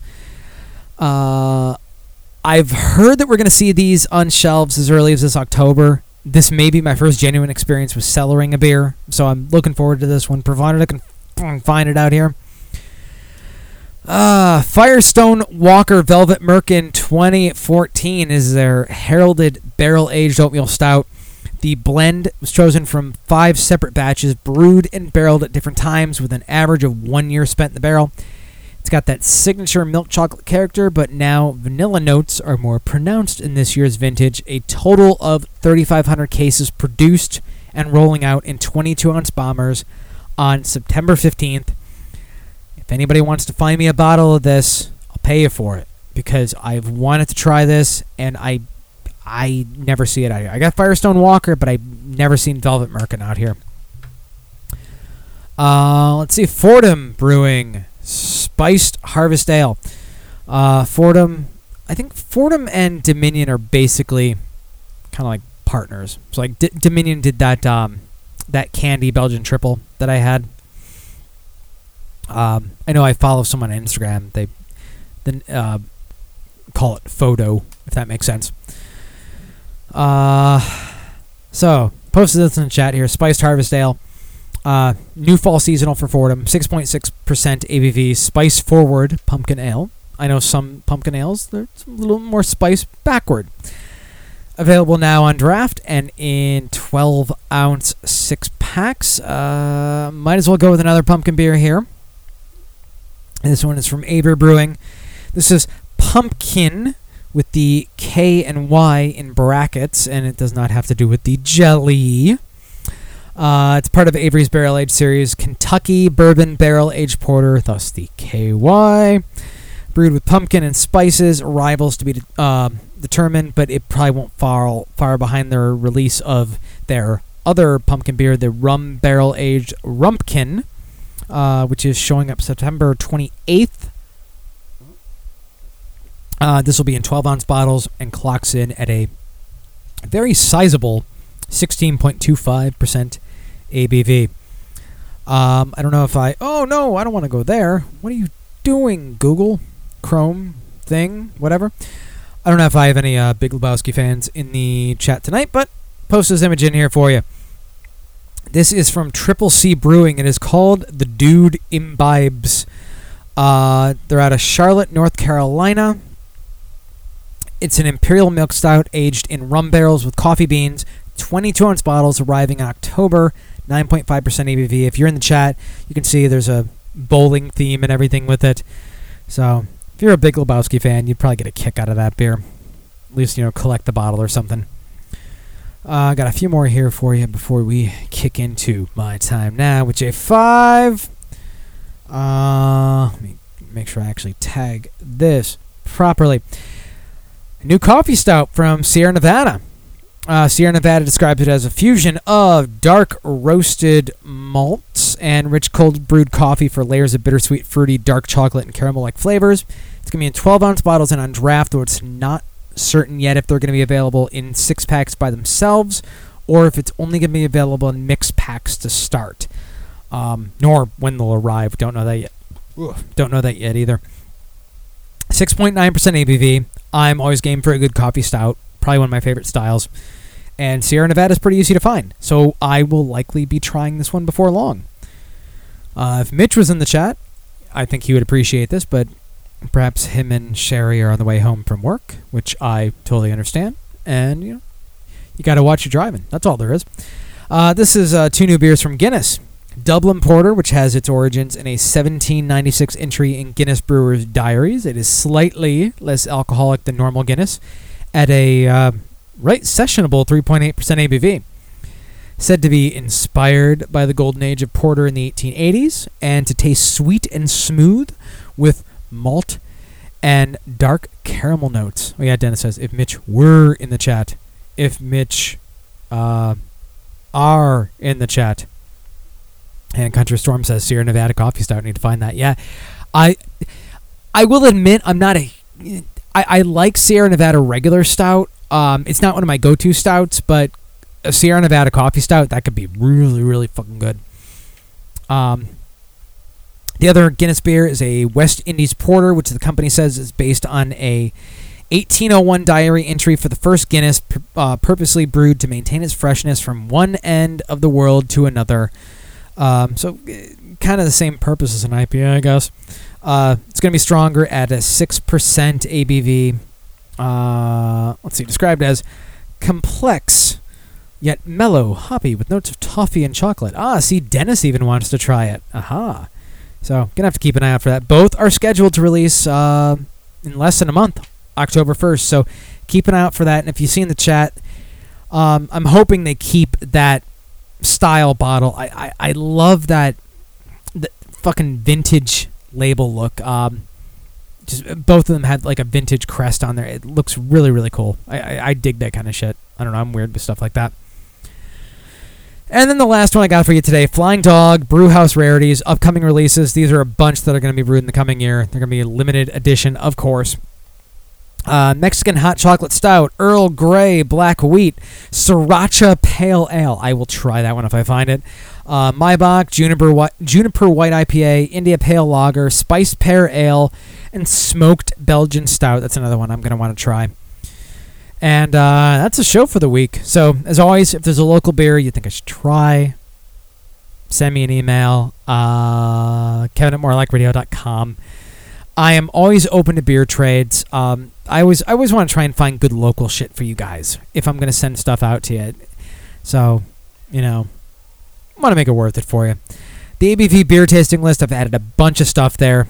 tinyurl.com slash ABV beer tasting, and you are all free to add stuff on there. Just add yourself a column for your rating, add in the beer you've had, or if there's a beer that you've already had that's already in the list, add your rating to it. You can even add comments to it if you want. Check out the Facebook group, facebook.com slash group slash alcohol by volume, the Facebook page, facebook.com slash MLR alcohol by volume, my Twitter accounts at MLR underscore alcohol, at EDICIUS, my Untappd account, alcohol by volume, all one word. And I think that's it for social media. Coming up next, the glorious, the greatest in the world, Sir Darkside J5 with My Time Now, followed by Hiatus and Royce. I will see you guys next week.